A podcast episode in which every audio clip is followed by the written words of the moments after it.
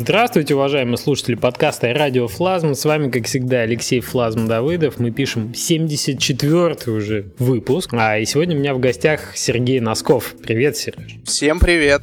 Сергей выпустил, помимо игр «Свет» и «Поезд», про которые мы говорили, кстати, почти два года назад, чуть более чем два года назад, 29 мая 2014 года, как мы сейчас выяснили, совершенно недавно, совсем недавно вышла третья игра Сергея, 35 миллиметров, вышла на Стиме, и, в общем-то, она продолжает славную традицию, настроенческую традицию таких э, игр со смыслом, которые Сергей делает практически в одиночку, и, в частности, про этот проект, и вот про, про то, что за эти два года успело произойти в, э, так сказать, творческой и не только жизни Сергея, мы сегодня и поговорим. Э, вообще удивительно, да, что практически два года прошло почти день в день с момента нашего последнего разговора. И мы вот сейчас прикинули, получилось как раз вот в это время, в это время и был заложен э, проект 35 миллиметров. Мы даже в предыдущем подкасте о нем не поговорили. Вот ровно эти два года где-то плюс-минус ушло на создание вот этого проекта. Сложно было, Сереж? Сложно. Это, это были, это действительно очень тяжелые два года были. Ну, два с половиной даже получается. У меня есть э, небольшая пасхалка для игроков, ну, пока никто вопрос этот не задавал, а на загрузочном экране есть циферка 31. Это количество месяцев, которые ушли на разработку. Все зашифровал. Да. Так. Ну, это так, это еще памятка для меня самого. Я так чувствую, следующую игру нужно будет ждать года через 4, через 5 учитывая градацию сроков. На повышение пойдешь. Ну да. Э, расскажи, как тебе пришла идея такой игры, вообще что ты закладывал? Ну вот ты как автор, когда ты два года назад думал, а что я буду делать следующее? Я какое-то время назад открыл для себя замечательный фильм «Сталкер», который, ну, многие, наверное, его уже давным-давно открыли, я открыл не так давно. Он меня очень впечатлил. Нестандартная работа, которая не всеми понята, не всеми принято. И я бы сказал, что э, довольно-таки большой процент вдохновения я получил именно от этого фильма. И, в общем-то, мне давно с тех пор хотелось сделать что-то подобное, что-то странное, что-то непонятное. Ты имеешь в виду сталкера Тарковского? Тарковского, да. Угу. Ну и мне очень приятно, кстати, что во многих комментариях э, об этом упоминают. К слову, сам я это никогда не упоминал, то есть я в статьях особо эту тему не затрагивал. И у людей, когда возникали эти ассоциации, они, ну, видимо, возникали сами по себе. Это очень приятно. Но мне хотелось показать историю через тему постапокалипсиса, показать историю людей, то есть в данном случае вся вот эта вот декорация разрухи, постапокалипсиса, апокалипсиса, смертей, которых, к слову, не так много там показано. Там на самом деле очень мало таких страшных картин, там мало трупов и прочее. А через все эти декорации мне хотелось показать историю персонажей. Простых и сперва непонятно. То есть там на протяжении довольно длительного геймплея вообще непонятно, что происходит, куда они идут. Какая-то интрига присутствует. Да, но многим эта интрига не понравилась, потому что получилось так, что люди, не понимая, что происходит, выключали игру на 20-й минуте. Но мне так хотелось, я так сделал, я, в принципе, доволен. Ты имеешь ну право. Ну да, это инди-разработка, поэтому тут как бы каждый сам себе хозяин. И мне хотелось показать историю людей, которые попали в эту ситуацию. По задумке у меня предполагалось, что вирус неизвестного происхождения, хотя потом в игре это раскрывается, если найти определенные записки. А, вирус выкашивает 80% населения планеты. А, ну и, собственно, те, кто остались, вынуждены скитаться по планете, по деревням, городам, заниматься мародерством. Кто-то вернулся в деревни, кто-то там и продолжал жить, и занимался сельским хозяйством. К сожалению, мне не очень удалось показать именно вот этот образ жизни и вот этот уклад деревенский, но не знаю, чего хватило, может быть, терп... э, то есть чего не хватило, может быть, терпения, или еще чего-то. Но смысл в том, что люди уже не могли жить так, как они жили раньше, то есть инфраструктура уже не работает, никакие магазины уже не функционируют, ну, собственно, и правительства уже нет. Поэтому людям приходится крутиться как могут. Ну, скажем прямо, в некоторые, некоторые это, наверное, даже и не заметили. Сразу вспоминается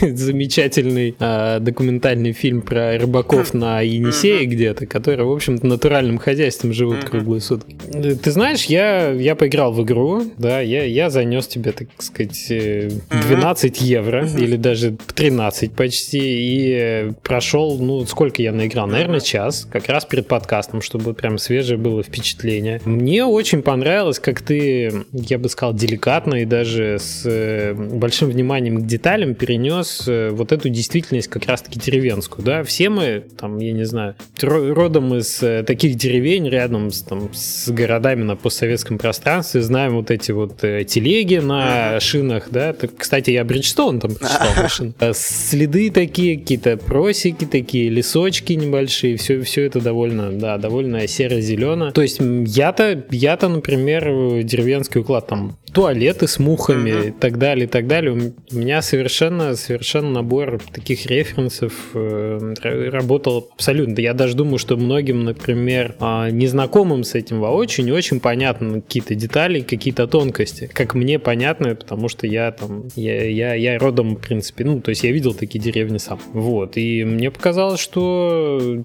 уровень детализации это довольно высокий. Настолько, насколько это позволяет инди-проект, безусловно. Даже за два года это довольно как бы сложно сделать малой команды. А расскажи про команду, может быть, раз мы подошли к, так сказать, человека часам и к проработке. Ну, началось все с того, что принципе, я, как обычно, я вообще не планировал привлекать кого-то. Ну, скорее всего, только по музыкальному сопровождению я предполагал, что сам я это точно не потяну, с музыкой у меня отношения не сложились. А, как и в проекте «Поезд», там тоже один хороший человек мне помогал с музыкальным сопровождением. Ну, так и здесь я понимал, что мне придется, наверное, фрилансера находить где-то. А помимо этого, все началось в одиночку. Я начал набрасывать сперва какие какие-то уровни, накидал сценарий в голове примерный. До конца я, конечно, не знал, чем все закончится должно. Я знал примерно посыл, который я хочу донести. Но получилось так, что их много там, и они, они не все очевидные. А, ну и, собственно, начал уже вплотную работать. Это было примерно... Ну, это была осень уже такой активной работы период. И примерно в октябре, наверное, появились ну, первые, первые скриншоты проекта, которые я закинул в группу. Но уже тогда получилось народ заинтриговать делать. Ну, дальше работа шла, и в основном она строилась на сборке локаций. То есть, в основном это была сборка контента, я модельки собирал, делал все это, текстурировал, компоновал, э, собирал эти сценки. И на тот момент особо сценарный, так сказать, момент, сценарная составляющая пока еще не строилась. Потом, когда уже начали появляться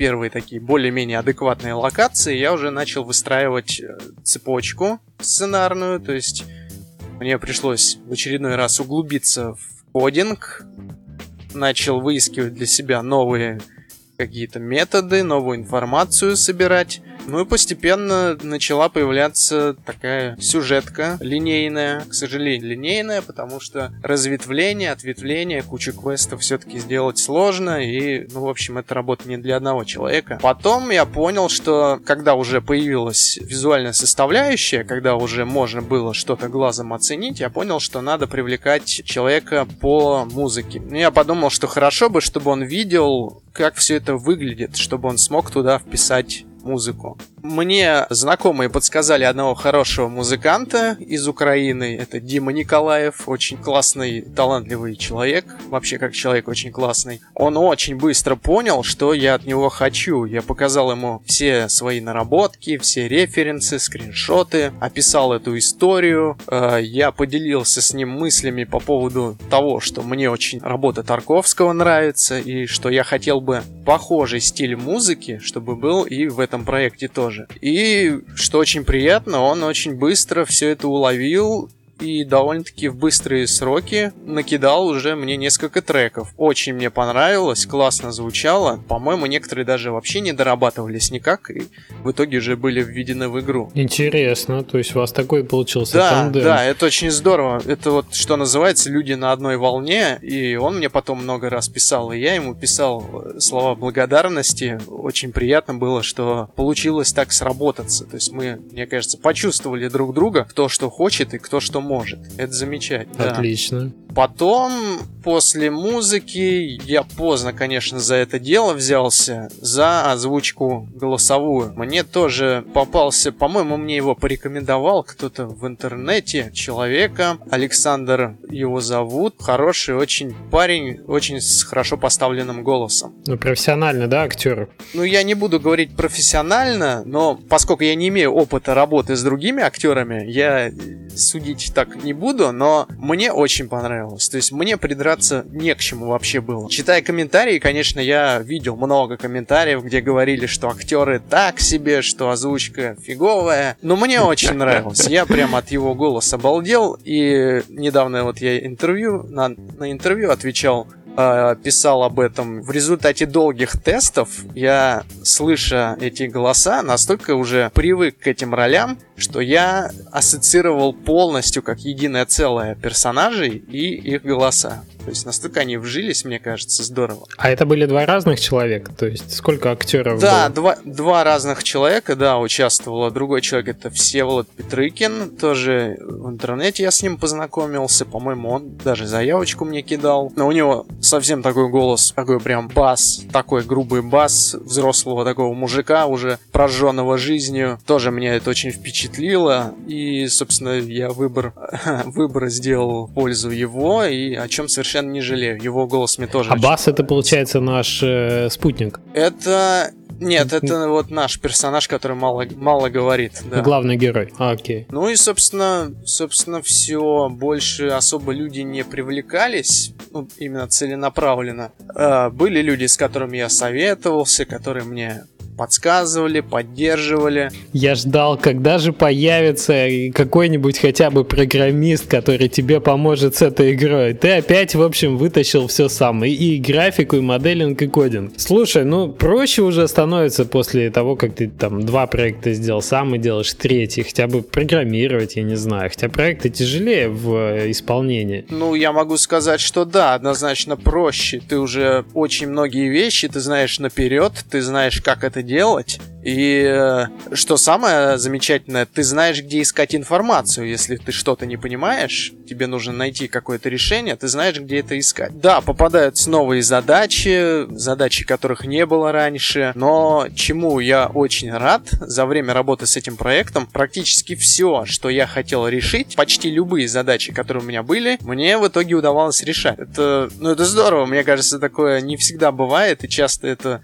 вгоняет в депрессию, когда ты долго находишься в поиске чего-то. А здесь... Какие-то компромиссы. Компромиссы, идешь. да, приходится иногда... Мне, конечно, приходилось некоторые вещи убирать, какие-то постэффекты, которые начинали глючить, а, но по большей части все именно так, как я представлял, так примерно и получилось. Слушай, мне еще кажется, ну, во-первых, я тебя поздравляю с тем, что ты сделал тот проект, который ты хотел сделать, и полностью в одиночку, Спасибо. фактически, да? Не будем говорить про звук и музыку. Мне кажется, отличная ситуация, когда... Что хорошего в том, когда ты делаешь проект один, потому что это, конечно, очень много времени тратить и так далее, но ты всегда можешь э, оценить, что для тебя, например, выгоднее. Подмоделить тут что-то и замаскировать, например, какие-то программистские провисы, или, или там напрячься, решить проблему кодом, да, и там освободить себе, ну, там, я не знаю, процедурной генерации объектов добавить, освободить себе время, чтобы не моделить много чего-нибудь. Да, в, в этом большой плюс, то, что у тебя всегда есть свобода действий, то есть ты сам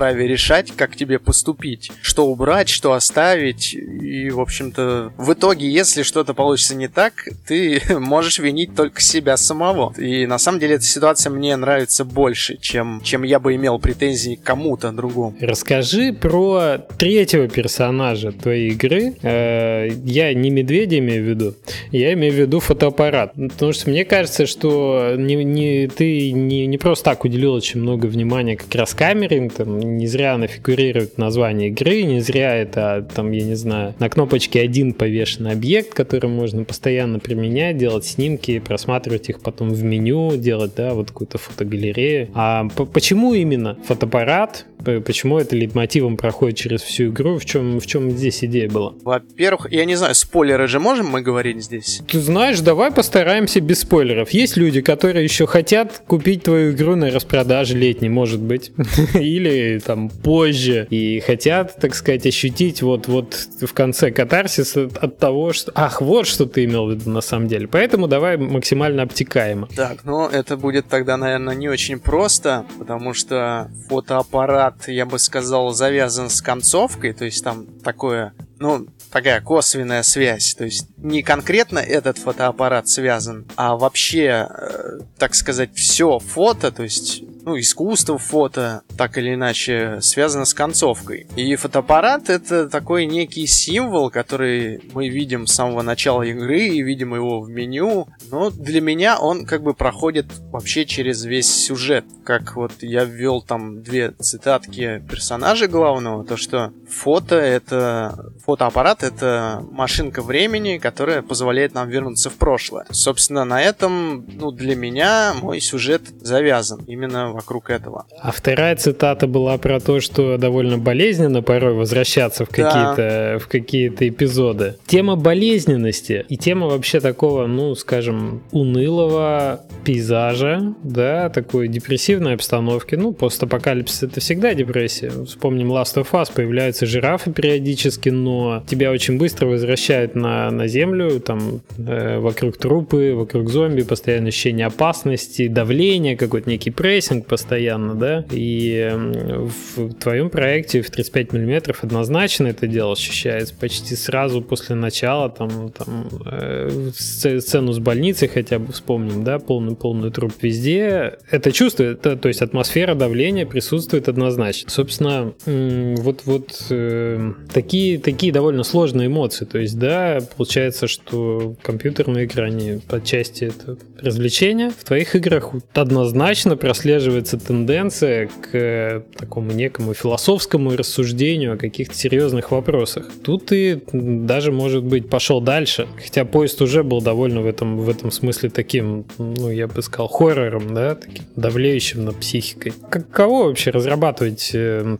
такие игры? Сложно, легко? Почему ты это делаешь? Мне кажется, это не сложно. Потому что ты делаешь все, что нравится тебе. То есть ты делаешь то, что затрагивает твою душу. Это может быть немножко эгоистично звучит, что, мол, вот, я продаю проект, а все делал, как вот мне нравится. Может быть, да. Но я делал то, что меня беспокоит. Затрагивал темы, которые меня беспокоят. Там, например, многим, возможно, не понравилась тема, немножко политизированность присутствует в игре. То есть там есть множество пасхалок, может быть, не все даже нашли, а множество пасхалок, которые имеют отсылки ну, к современной ситуации так сказать, в нашей стране и в мире вообще. Вот. И если за все записки читать, если найти записки, которые раскрывают нам более-менее всю эту ситуацию с вирусом, там э, немножко затронута тема заговора мирового. Меня эта тема последние года два-три, наверное, беспокоит, поэтому я не мог туда это не внедрить. Мне это очень нужно было. Я так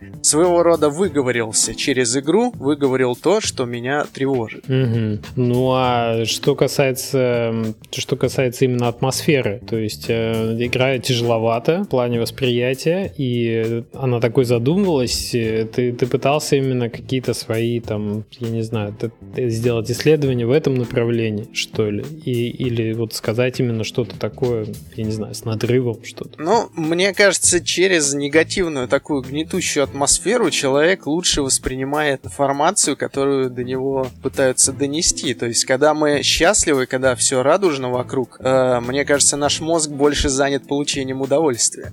Когда вокруг проблемы, ты больше, ну, думаешь, мне кажется. Я читал недавно комментарий интересный, там, под интервью один человек написал, что у него создается впечатление, что я весь такой очень депрессивный, как мои игры. То есть такой стопроцентный затворник, который не вылезает из дома, сидит целыми днями у компьютера, приросший к стулу. Ну, отчасти, может быть, так и есть, но нет, я вполне позитивный, я могу повеселиться, порадоваться и прочее. Мне просто нравится эта атмосфера, мне нравится вот эта гнетущая атмосфера, потому что она дает время подумать. Не знаю, почему-то вот именно под нее мне хочется подумать. Когда нет ярких красок, когда идет дождик, я очень дождик люблю. Когда тучи сгущаются, хочется присесть и просто побыть наедине со своими мыслями. Окей, okay, то есть такая обстановка стимулирует, наоборот, размышления там, и ты хотел ее специально создать. Ну да. Подумали в каком-то направлении игроки. Последнее, что хотел э, добавить по поводу там самого проекта, я не знаю, играл ты в последнее время или нет Firewatch, да, очень много стало симуляторов брать рождения, скажем так, хождения. А, вот, и довольно много в последнее время появилось как раз-таки вот таких проектов, где ты, э, где нет, там, скажем, очень много геймплея, но есть э, атмосфера, есть э, некое такое поточное, поточное состояние, ты ходишь, оглядываешься вокруг, делаешь снимки, опять же, да, ну, то есть, как правило, у всех таких проектов, в частности, Firewatch, присутствует такая динамическая картинка, там, закаты красивые, да, или смена, смена смена дня, там, ночи, какой-нибудь контрсвет, который проходит через деревья в камеру, вот, вот, вот это все еще подкрепляется шейдерами вкусно. И, собственно, все, все вот эти проекты, они часто бывают инди-проектами, они как раз-таки располагают к какому-то размышлению, да, к какому-то переживанию, к какому-то опыту, может быть. Я так понимаю, что ты выбрал такой жанр еще до того, как он стал мейнстримом. Знаешь, ну, прошу. Да, угу. можно сказать так. Э, ну, я не предполагал, что это станет мейнстримом. Да я думаю, никто особо это не предполагал. Дело в том, что такие проекты проще делать в инди-студиях, ну или абсолютно самостоятельно, если ты занимаешься разработкой. То есть они не наполнены динамичным геймплеем, там, э, системой боевки, стрельбы и прочего. Ну их, во-первых, я думаю, их проще, проще сделать в первую очередь. Ну, знаешь, зависит, зависит на самом деле. Ту работу, которую ты проделал, видно за, за два года. И я, я не скажу, что этот проект сильно проще, например, чем, э, чем какой-нибудь какой-нибудь пикселяр-платформер, который можно там, реализовать в одиночку за, за 9-6 месяцев. Да, ну просто, наверное... Блин, у меня кот полез. Мы это можем оставить, это прекрасно. Кот полез да. шершать, это замечательно. Сейчас, сейчас он перевозбудится, он сейчас начнет тут бегать по всей комнате. Кот нашел это отражение в 35 э, миллиметров. Внес, внес он что-то, какую-нибудь часть контента. Не знаю, скорее всего, только повлиял на мои нервы и состояние за время разработки. Ах, вот почему такая, такая обстановка там. Да, Понятно. он очень меня отвлекал периодически, когда мне надо было сконцентрироваться, он мешал. Отлично. Тут, наверное, речь больше о том, что именно 3D проект с видом от первого лица э, а, все-таки бродилку сделать проще. То есть тот же самый симулятор ходьбы сделать собственноручно э, именно в 3D проще, нежели там игру с кучей всяких механик, Наверное, так. Хорошо, тогда вот мне что скажи. Я немножко с другой стороны зайду и спрошу тебя про бюджет разработки. Так как у тебя нет издателей, ты, в принципе, наверное, знаешь все свои затраты, во что тебе обошлось. Но мы не будем считать там человека часы твои, потому что, ну, примерно понятно. У каждого свой набор скиллов, и два года э, это, это уже о многом говорит, да? За что ты платил и сколько ты заплатил? Вообще, сколько для тебя стало вот там экстра именно финансовых затрат э, этот проект стоит? Бюджет, в общем-то, игры получился не таким большим. Это примерно сумма до 20 тысяч рублей. Ого! Всего? Это мега-мега экономичная разработка. Я так понимаю, ты заплатил за звук, за, за озвучку? Да. А других у тебя затрат и не было, по большому Озвучка, да, озвучка голоса. Одному фрилансеру я заплатил, другой, другой сделал все добровольно. Он очень впечатлен был тем, что я делаю, и поэтому, в общем-то, он с меня и денег не взял. Вот еще преимущество инди-разработки. Да, это очень приятно. На самом деле находится, правда, очень много талантливых людей, которые безвозмездно готовы оказать помощь. Ну, а остальная сумма это э, для музыканта, который э, создал мне замечательные амбиенты, я их скоро залью в Steam на бесплатной, естественно, основе, то есть можно будет качнуть все треки. Mm-hmm. А, DLC soundtrack. Да, и, ну и в эту сумму, наверное, входит еще покупка аккаунта в Greenlight, то есть когда я начал все это дело размещать. Да, порядка 100 долларов. Там, по-моему, сейчас, наверное, в рублях около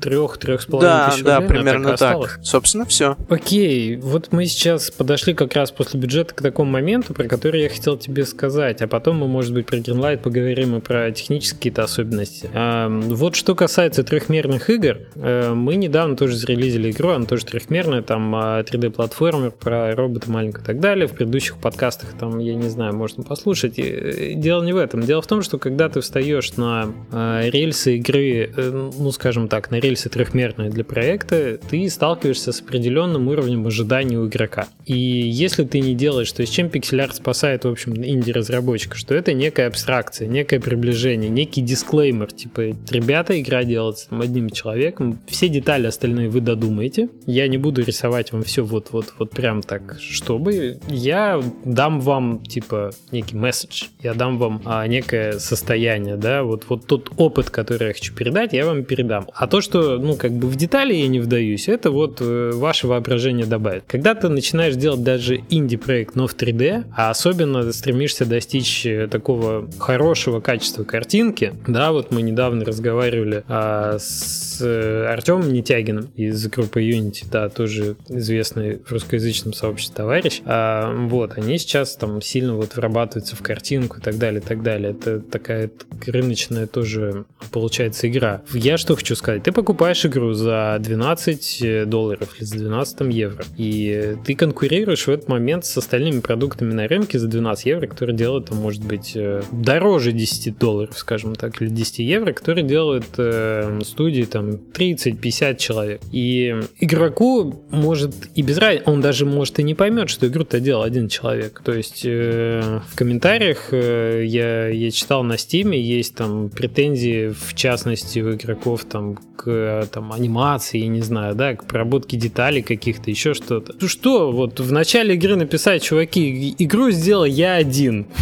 Типа, понять и простить, вот дисклеймер такой. Или, или может быть осознанно, я не знаю, в лоу-поле картинку в какую-то идти, как, как внешним видом говорит, что да, я не сделал вот, вот столько в деталях, да, вот это некая абстракция приближения, но типа посмотрите больше на идею. Как ты вот на эту ситуацию смотришь для инди-разработки? Ну, тут, да, тут сложный вопрос, и я с этим столкнулся вот именно с этой игрой. С прошлыми все было не так остро. Сейчас уже уровень, э, уровень производства игр поднялся уже настолько, что, ну, во-первых, людей уже сложно чем-то удивить. Если красивая игра на Unity, там, ну, типа, свет мой на тот момент э, выглядела действительно хорошо, то сейчас такой уровень уже ни, никого не удивит. Это уже, как сказал бы Ванамас, это 45-й год при, при Сталине. Сейчас трудно удивить народ, и действительно, если это 3D-проект, люди его покупают, я читал комментарии, конечно же, все обращают сразу внимание на эти косяки. Дубовая анимация, да, угловатость и все такое. Действительно, действительно хороший вариант избрать какой-то другой стиль для себя. То есть, возможно, это мультяшная графика, может быть, наиболее выигрышный вариант.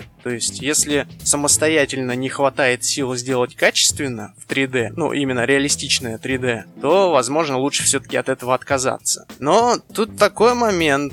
Это инди-разработка, и каждый решает как он хочет. То есть я никого не заставляю покупать. Если вам не нравится, пожалуйста, не берите. Та стоимость, которую я указал, да, может быть, высоковато, кому-то не по карману. Но опять же, не нравится, не берите. Это та сумма, которую я указал именно за свою работу. Вот во столько я оценил свою работу, на которую я потратил два с половиной года жизни. Опять там кот что-то уронил. Вот.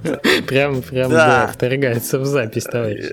А, ну, тем, кому дороговато, дождутся распродажи. Да, она будет обязательно. Ну, я не думаю, что это проблема, тем более, что у тебя, в общем-то, э, затраты позволяют э, подождать, подождать, пока, пока будет как бы всплеск продаж именно по более низкой цене. Давай еще немножко, так сказать, в бизнес-сферу пойдем, потому что все равно игра платная, да, в отличие от предыдущих проектов, все равно ты рассчитывал на определенную окупаемость и так далее. С издателями ты не стал работать. Почему?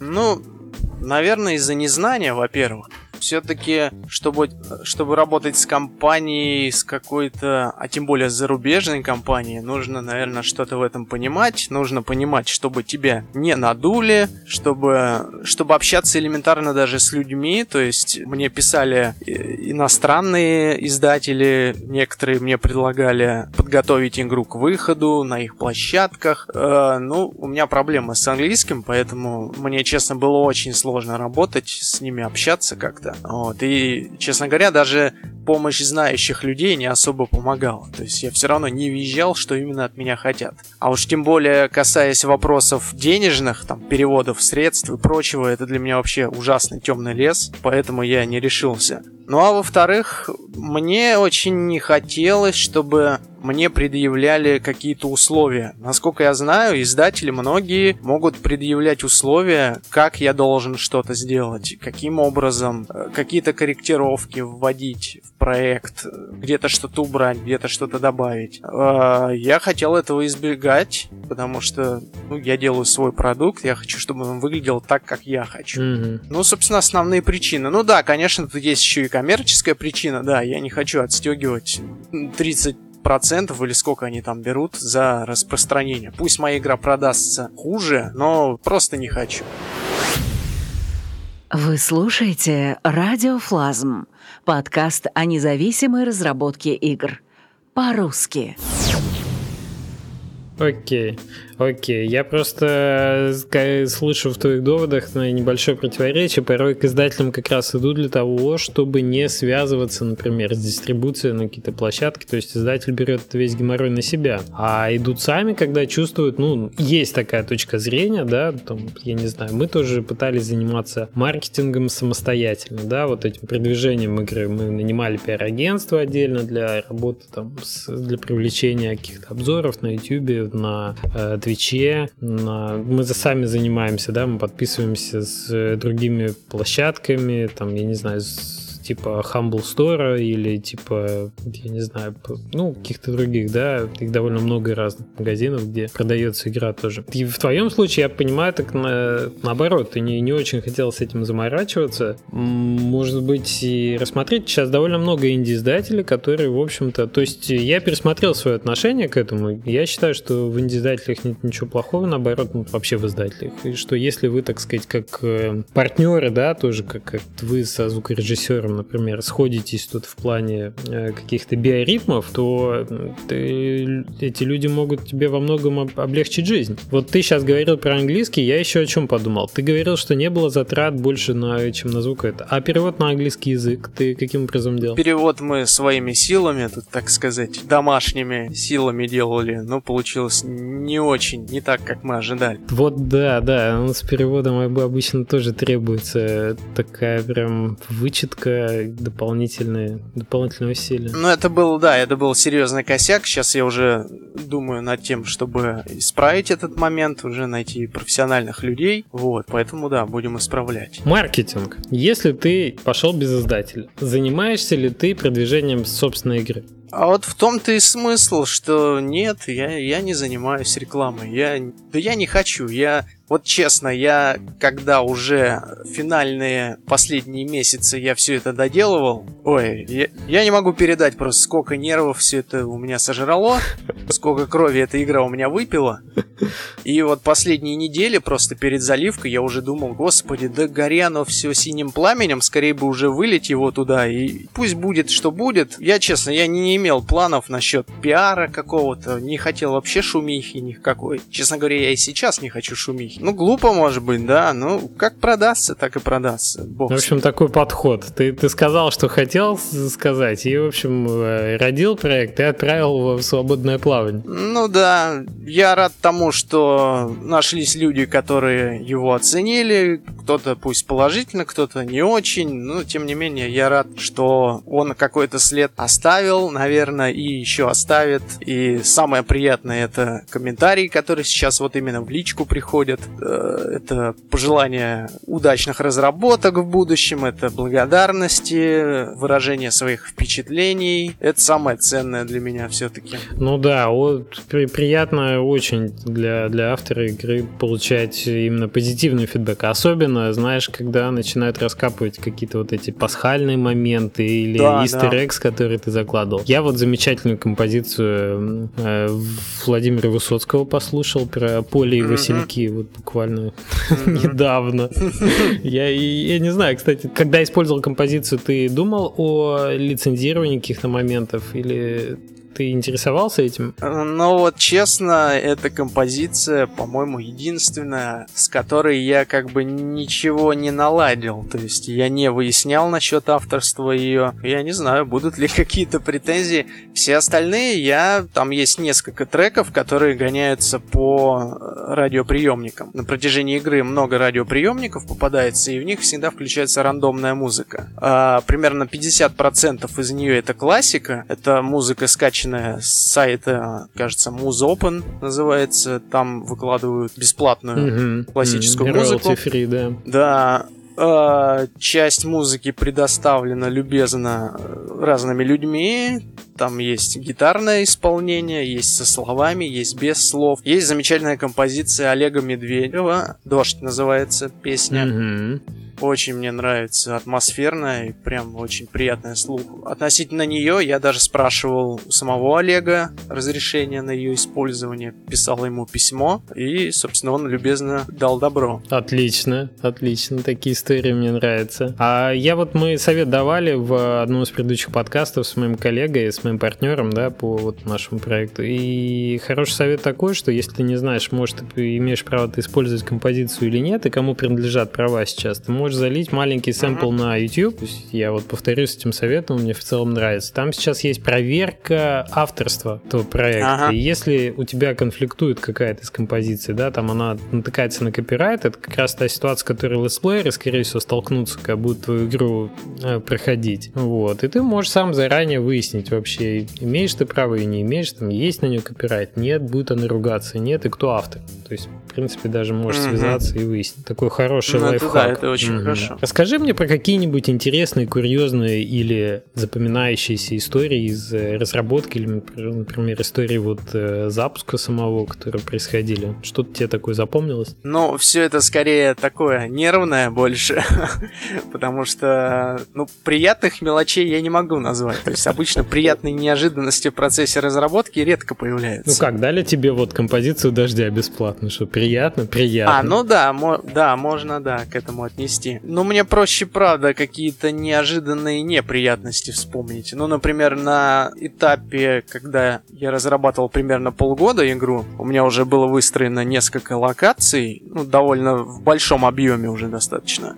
а у меня компьютер начал выдавать синий экран. И для меня это была просто катастрофа, потому что я понял, что у меня что-то с жестким диском, с каким точно я не знаю. Я делал резервы на всякий случай. Я после этого начал все диски свои жесткие отдельные э, выносные заполнять проектами своими. Ну, поскольку я, к сожалению, не пользуюсь э, системой контроля версий, она мне довольно туго дается в освоении. Я просто копирую проект папками. И синий экран, собственно, заставил меня сильно понервничать. Я делал откаты, в итоге у меня накрылся жесткий диск, и я с большим трудом с него смог этот проект выцепить потом. Ух, ух. Да, мне пришлось обращаться в контору как раз по извлечению этой самой информации. Ребята, спасите 35 миллиметров вот с этой железяки, да.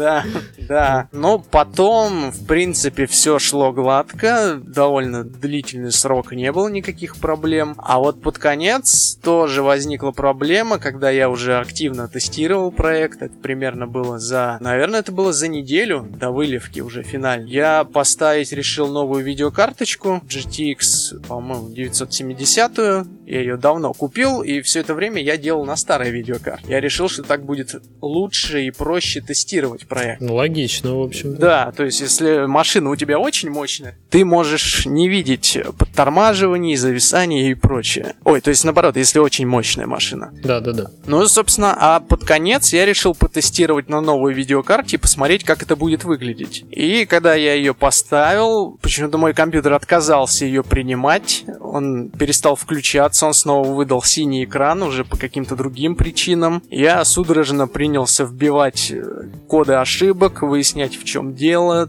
проверять штекера, Ой, в общем, у меня вся жизнь пролетела перед глазами за эти полчаса, пока я не мог разобраться. Но Судорожно вот... вытащил жесткий диск первым да. делом От греха, знаешь. Да, но а в итоге проблема каким-то образом решилась. Я не знаю, какими-то перестановками. Я до сих пор не знаю, в чем было дело. Я вернул старую карточку, потом опять поставил новую. И, в общем-то, все заработало. Ну, свечку поставил, сходил. Свечку, да, я пошел обязательно. Понятно. Ну, в общем, ну, не, не без это, не без сложной, не без нервов, да, да разработка да. шла. Вот оно как с надрывом для игрока, оно так с надрывом для разработчика по независящим uh-huh. причинам.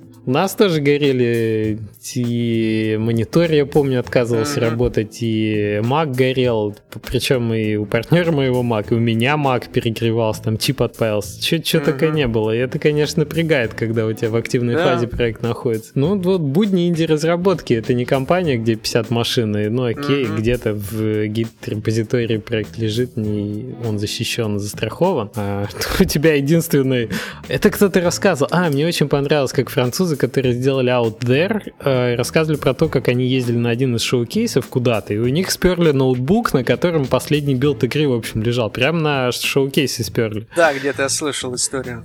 Это, конечно, да. Вот, вот такие истории разработки это просто отлично. С моментом запуска у тебя какие ощущения? Сам Steam, Greenlight, э, вот это все как тебе? Легко, тяжело давалось? Ты же, наверное, в первый раз на Steam выходил? Да, первый раз. Я помню, мой проект Свет появлялся на стиме. А, один товарищ мне предлагал его продвигать как раз. Ну, в тот момент, когда я его только сделал, мне предлагали его в Steam отправлять и, собственно, заниматься продажей. Ну, либо бесплатным распространением. Вот. Но до него руки так и не дошли, поскольку там вся музыка была не, не лицензионной. В общем-то, я его так и оставил. И, по-моему, этот свет до сих пор где-то на Гринлайте валяется. С 35 миллиметрами все, в принципе, получилось легко легко. Я купил этот аккаунт, зарегистрировал на себя, а, выложил туда все свои вот эти наработки, скриншоты, видеоролики. Но публика не очень понимает представление, имеет по скриншотам и видео. Ну, никогда не знаешь наверняка, какая будет игра, если ты смотришь просто скриншоты или трейлер. То есть Конечно. автор э, может показать одни кадры, не показать другие. Скорее всего, и с моим проектом также получилось. Он в трейлере он получился более динамичным, поэтому может быть, многие решили, что там будет э, экшен, Дейзи ну, такой. Ну да, это, конечно, косяк самого автора, в том числе вот и меня. Но Greenlight я прошел очень хорошо, народ очень хорошо воспринял всю эту информацию. Мне кажется, это было довольно-таки ново для публики, что именно вот э, проект, который разрабатывает один человек в таком сеттинге, в принципе, с неплохим визуалом. Поэтому Greenlight прошел вообще без проблем. То есть буквально там, по-моему, за 5 или 6 дней Mm-hmm. Он уже был в топе, и, в общем, меньше чем за неделю, по-моему, уже получил зеленый свет. Вот. Отлично.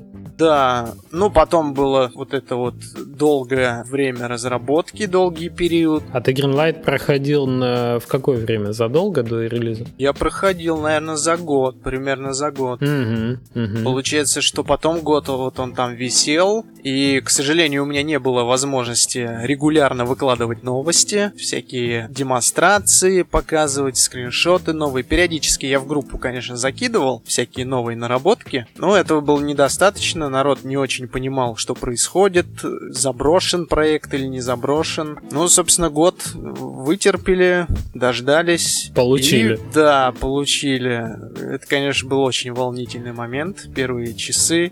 Там смешно было. Если мы сейчас об этом говорим, я расскажу. Именно вот первые часы, когда игра уже вышла в Steam. Конечно, давай, расскажи.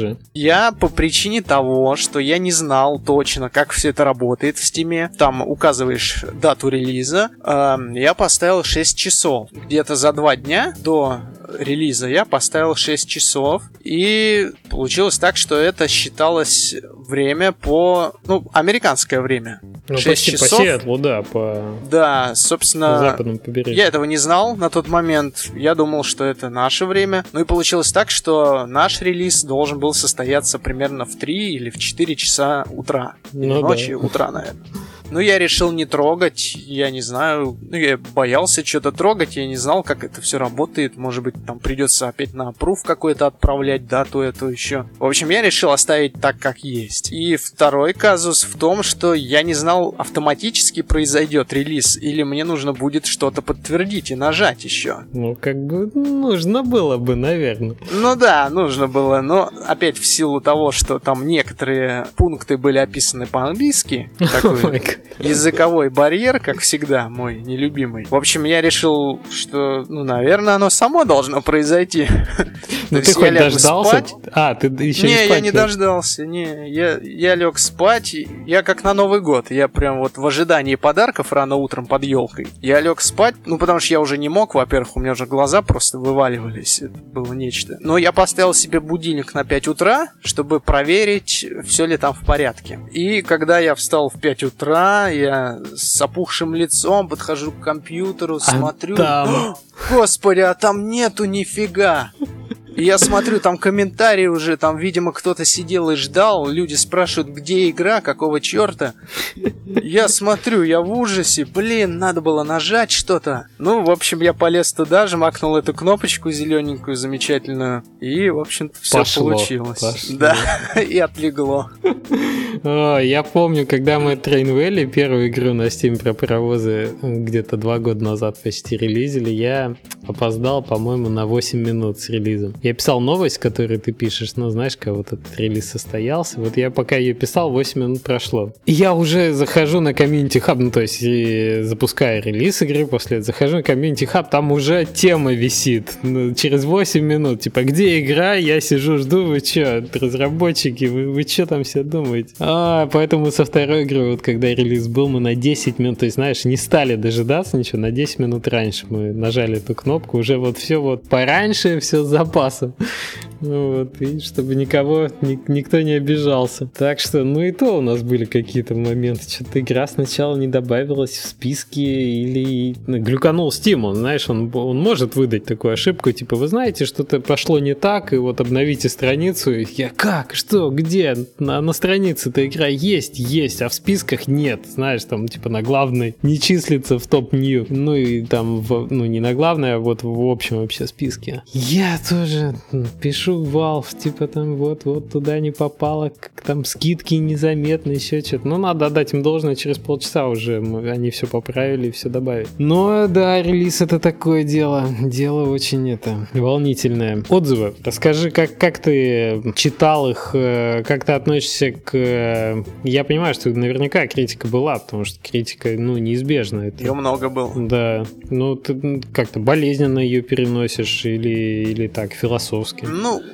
как и многие, наверное, конструктивные критики, я отношусь нормально. И я, я абсолютно нормально воспринимаю критику, где люди э, приводят пункты, что именно им не понравилось, чтобы они хотели исправить, как они это видят. Там много таких комментариев было, да. Когда я только очнулся потом, после того, как я жмакнул эту кнопку, я же потом пошел опять спать, потому что я был просто никакущий. Вот, и потом я проснулся где-то часов, наверное, в 9 побежал смотреть, что там происходит. И там было 50 на 50 позитивных и негативных. Oh, я, oh. конечно, прям я сразу в осадок выпал, у меня настроение моментально упало. В общем, ну как так? Два года работы. Ну это да, это, это обидно. То есть твои ожидания которые были немножко другими, полностью об стену разбиваются. По-моему, в начале там были только комментарии иностранные. Ну, я перевел, что там они примерно пишут. Ну, там бы была, в общем-то, конструктивная достаточно критика. К этому я нормально отношусь. Я очень не перевариваю, когда люди выплескивают агрессию, когда люди начинают тебя обвинять в том, что ты залез к ним в кошелек, что ты навариться на них хотел, что ты не вложил душу. Воу, воу, воу. Ну, это, это, да,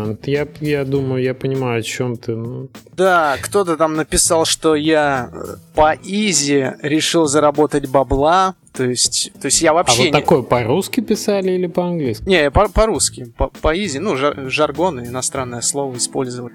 То есть, ну, видимо, человек решил, что я вообще не напрягаясь, решил срубить бабла. Ну, ладно, пусть он так думает, что это было так. Я понял, что людей переубеждать нет смысла абсолютно никакого. Если человек настаивает на чем-то своем, э, даже когда он начинает понимать, что он немножко не прав, он уже не может отступить назад. Ну, это нормально. И я, я в принципе, тоже во многих моментах такое же. Было много, конечно, неприятных вещей, действительно обидных, то есть люди выражаются иногда очень жестко, люди выражения иногда не выбирают. Это неприятно. В остальном все здорово было. Примерно к обеду комментарии пошли уже более позитивные. Видимо, подтянулось сообщество уже наше русскоязычное. Русскоязычное, да, из группы какие-то Да, из групп, пришли. я так понял. Огромная благодарность ребятам, которые действительно ждали игру и которые не разочаровались, которые в комментариях отписались, оставили свои позитивные отзывы отзывы. Очень-очень я этому рад. То есть сообщество мне очень хорошо подсобило в этом вопросе. Ну, а, собственно, сейчас там, ну, там перевес есть в положительную сторону довольно-таки неплохой. Там, насколько я ну, помню... 80%, 80 я Да, 80 сейчас уже вот два дня держится. Э, ну, это здорово, я считаю. По крайней мере,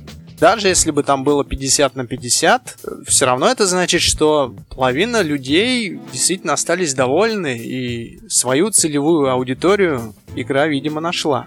Это уже здорово. Ты знаешь, как я бы хотел тут прокомментировать моменты?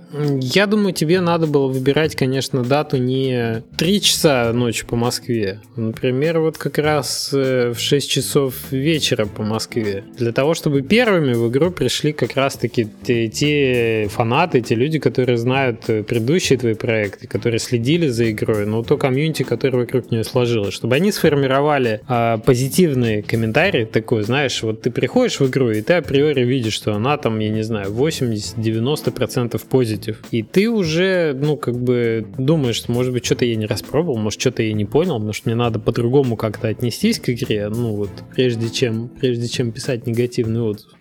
Тебе надо было воспользоваться тем э, сообществом, которое у игры было, чтобы они, как бы, вот, opinion-мейкерами выступили до того, как э, пришла остальная аудитория, которая, как бы, ну, индифферентно относится угу. к проекту. Ну, да, собственно, собственно, это я и планировал, когда ставил 6 часов, думая, что это наши 6 часов вечера. Но был нюанс, да. да. Был нюанс. Ты на основной, основной диалог с игроками своим ведешь на Стиме или... Ну, я понимаю, что есть группы, которые ты продолжаешь поддерживать, но наверняка многие пишут именно на Стиме, да? На Стиме пишут, но я сейчас заметил, что там уже происходит диалог между самими игроками. То есть, если там возникают какие-то вопросы у людей, они уже спрашивают друг друга и друг другу отвечают. Ну, у тебя 99 тем, я смотрю сейчас в Discussions на, на форумах. Я так понимаю, что вот пишут ребят кое-кто, в основном по-английски. Ты как-то поддерживаешь этот ну, диалог, ты как-то менеджеришь это комьюнити? Я первое время, честно, пытался это делать, и я отвечал на вопросы, я собирал баги, ну, то есть я и сейчас их собираю, я завел документик, я туда сейчас все выписываю, все все комментарии я читаю, все нюансы я учитываю. Я не всегда отвечаю, потому что иногда просто нечего ответить. Э, иногда, иногда просто лучше вот взять на заметку и спокойненько сесть и решать этот вопрос. Э, по мере возможности я, разумеется, это буду все делать. Сейчас я уже не захожу пока туда какое-то время. Там очень много всего. Я очень... Ну, я реально испугался. Я когда увидел, сколько там всего появилось, сколько вопросов, я физически не могу просто разорваться и на все это ответить и обратить на все внимание. Когда произошел релиз, первый и второй день меня просто закидали сообщениями в личку, ну, в основном от наших русскоязычных, э, в ВКонтактике. То есть там mm-hmm. за день висело 150-200 сообщений. Просто Unreal был какой-то, я разгреб это только вчера, сейчас там уже мало осталось. Ну, я просто физически не мог всем уделить время, и мне кучу вопросов задавали. Ну, по большей части, части вопросы э, такого характера, как э, сколько вы делали игру, сколько людей трудилось над ней, ну и, в общем, пожелания, благодарности, какие-то баги тоже периодически. Большое спасибо тем, кто мне в личку присылал видеоролики с багами, мне очень помогло, я тоже это все записал. Ты не думал о том, что, может быть, для того, чтобы сэкономить свое время, как раз-таки на момент э, релиза э, неплохо бы иметь какого-то комьюнити-менеджера, который может не только взять на себя, там, скажем, обработку запросов, которые тебе в группу ВКонтакте приходят, но и менеджмент твоих э, вот форумов на Steam Community, потому что это безумно много времени отъедает, я согласен, особенно когда там на запуске их очень много сыпется, плюс э, можно найти человека, который хорошо владеет э, языком, и может у вас там сложится некий pipeline, что он тебе выгружает уже баги в каком-то виде через Task Manager, вот, и тебе остается просто вот их править, работать, над, собственно, над тем, что кроме тебя никто не сделать, да, там правки по самой игре или там, еще какие-то разработческие моменты. Я уверен, что как правило, если уж э, игра такая характерная, такая инди, такая атмосферная, в принципе, можно даже из комьюнити найти таких людей, которые будут счастливы ну, помогать тебе вот с этой частью, которая там и так в игре по уши. Ну, сейчас я это уже понимаю, да. Я обычно привык на свои грабли наступать, получать полбу, и только потом я уже что-то беру на заметку. Я думаю, сейчас еще не поздно задача с таким вопросом. В принципе, можешь подумать об этом. Наверняка есть какие-то такие активные игроки, которые, ну, прямо, прямо лоял, такие, знаешь, проявляют постоянно активничают, пишут, которые, с которым ты общий язык можешь найти. Это хорошее, хорошее дело, реально помогает. Окей, окей. Что мы еще не осветили? Я так понимаю, что ты, еще ты не пользовался э, карточками, да, на стиме? Я тебе советую, как, как только у тебя будет время побольше свободного, все-таки их вести. И ачивки тоже. Для многих это прямо... Ну, про ачивменты я даже говорить не буду. Тут э, для многих важно, знаешь, какие-то те, те самые пасхалки, которые ты запрятал в игру, ты их можешь прям привязать к ачивкам, и они для многих там есть возможность ачивки секретные делать. Э, то есть ты ее не видишь в списке, но ты ее получаешь такой, о, а можно было там вот, вот сюда зайти, вот это вот сделать, зажечь. Я уверен, в твоей игре очень много много таких моментов по взаимодействию с предметами, и это очень игроков радует.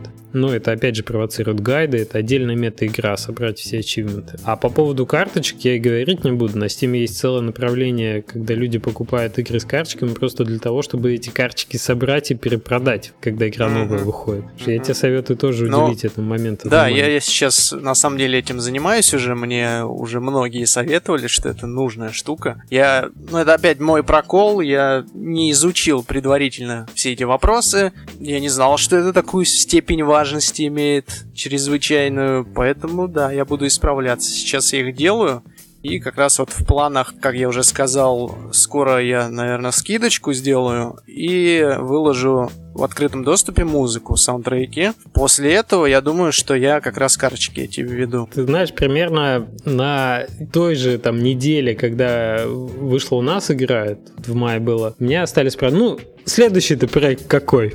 У первая реакция была, ну, ребята, вы чё, я еще вот седые волосы там не, не закрасил после, после этого проекта, у меня еще мешки из-под глаз не ушли, вы о чем говорите? Вообще, какой следующий? Первый, единственное, что я сейчас хочу сделать, это там выспаться и вообще там уйти от компьютера подальше, под солнышко, благо лето начинается. У тебя какие планы на будущее? У меня аналогичная ситуация в этом плане. Я тоже, я до сих пор успокоен успокоительное, ну, если бы пил, то пил бы потому что волосы тоже седые, нервные клетки просто в ужасном состоянии. И я, честно говоря, думал, что когда произойдет релиз, я, так сказать, ну, я пойду в отпуск. Вот, то есть я смогу выспаться наконец-то хотя бы. Прокапаться. Да, но, к сожалению, получилось, что другие у ситуации планы на меня, и в ближайшее время мне это не удастся. Планы ближайшие именно на этот проект это вот как раз выложить музыку, э, карточки, потом может быть ачивки, поправить баги, может быть какие-то доработки еще по рекомендациям игроков. Э, я многие моменты взял на заметку. Ну, такой забавный момент еще. Я, я совершенно не предполагал, что касаемо управления персонажем в игре может являться проблемой отсутствия инверсии мыши. Вот серьезно, я вообще не знал, что это может быть проблема. Я видел... Я... что ты, что Да, ты? Я, я видел в играх как бы эту функцию, но я не подозревал, что это такая острая штука может оказаться, что люди реально не могут играть вообще без инверсии. А, я совершенно не думал, что будет проблемой то, что камера персонажа покачивается, голова его. А, да-да-да, я читал эти отзывы про тошниловку Да, я тоже. Потом я понял, наверное, в чем дело, потому что все люди ходят по-разному, у кого-то голова трясется, у кого-то нет. Поэтому кому-то, видимо, это непривычно. Ну, собственно, вот эти фишки я уже поправил, я ввел галочки для отключения всего этого дела. Ну и буду дальше смотреть уже по списку проблем. Касаемо новых проектов, ну, к сожалению, я, наверное, еще долго не сяду за новый, потому что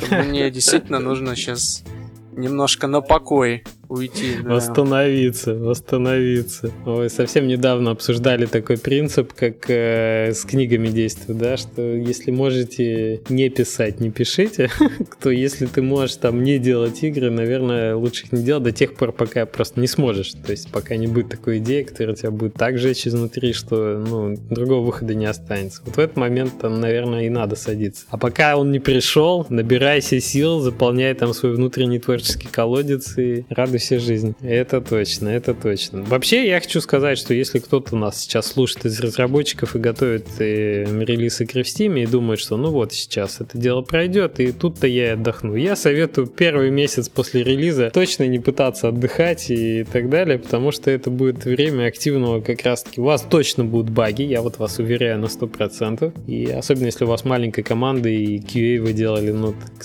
в группе там друзей и других коллег, вот, то обязательно, обязательно вы будете этим заниматься первое время. Не расслабляйтесь, первое время будете этим заниматься. Ну что, Сергей, что могу сказать? Э, ты молодец, проект очень интересный. Я, я очень рад, что он увидел свет, что вот нет, наверное, ничего хуже, чем э, незаконченный проект, ничего грустнее, да, это вот как, как раз те самые больницы с трупами, вот, поэтому проекты законченные, они, да, они добавляют это в мир чего-то. А, ачивку добавляют на жизненном пути. Чего-то правильного, пожалуй. Да, я рад, что ты сказал то, что хотел сказать, что у тебя получилось, что ты проект завершил. Те там тонкости, которые есть, это дело наживное, это поправится. И я так понимаю, ты доволен релизом, ты доволен какими-то цифрами. И я думаю, что у проекта будет все еще только лучше. Дальше там впереди те самые распродажи, которые мы так любим на Стиме. Ну и я хочу тебя поздравить с началом формирования, так сказать, э, сообщества и не только ВКонтакте, но и на международной, да, самой крупной площадке вокруг разработчика Носкова Сергея, который ты, в общем-то, да. записал как раз-таки не латиницей, а кириллицей на, на стиме, да. Вообще очень много у людей было связано с тем, что э, я, я не понимаю, что персонаж там говорят по-русски, я не понимаю, что здесь там написано, но типа, вроде как мне это нравится. То есть такая стилистика, ну, это часть, часть стилистики, да, а отчасти это атмосфера, отчасти это вот твое желание сделать так. Ну, сделал и, и работает, очевидно. Ну, как минимум, сделал так, как хотел. Это уже не проект. Так что я тебя с этим поздравляю. Желаю тебе дальше не сходить с своего творческого пути и, в общем, радовать нашим, нами, нас какими-то новыми проектами своими. Да, спасибо. Я надеюсь, скоро, там, спустя месяц, два, три, может быть, я наконец оклемаюсь от этого всего. Может быть, новые идеи какие-то появятся Конечно, я не хочу уже так настолько с головой уходить во все это, потому что, ну, какая-то личная жизнь тоже должна быть, наверное. И, скорее всего, это будет происходить уже немножко другим способом. Может быть, набор команды, может быть, еще как-то. Ну, я надеюсь, что на этом я не остановлюсь и что-то еще появится. Ну, глядишь, мы года через четыре с тобой третий выпуск подкаста запишем. Где ты будешь говорить, ну да, да, ну один, конечно, ну моделил, да, ну программировал, ну, ну что ну, сделать? Да. Ну, все мы, как бы, ты, кто не хотел сделать ММО РПГ там в одиночку? Зато домики набегают. Да. вот все. Ой, в общем, в общем, это я с удовольствием еще с тобой о твоем следующем проекте поговорю, да. когда отдохнешь и его закончишь. Спасибо, всем пока. Давай, большой удачи тебе, молодец. Пока-пока.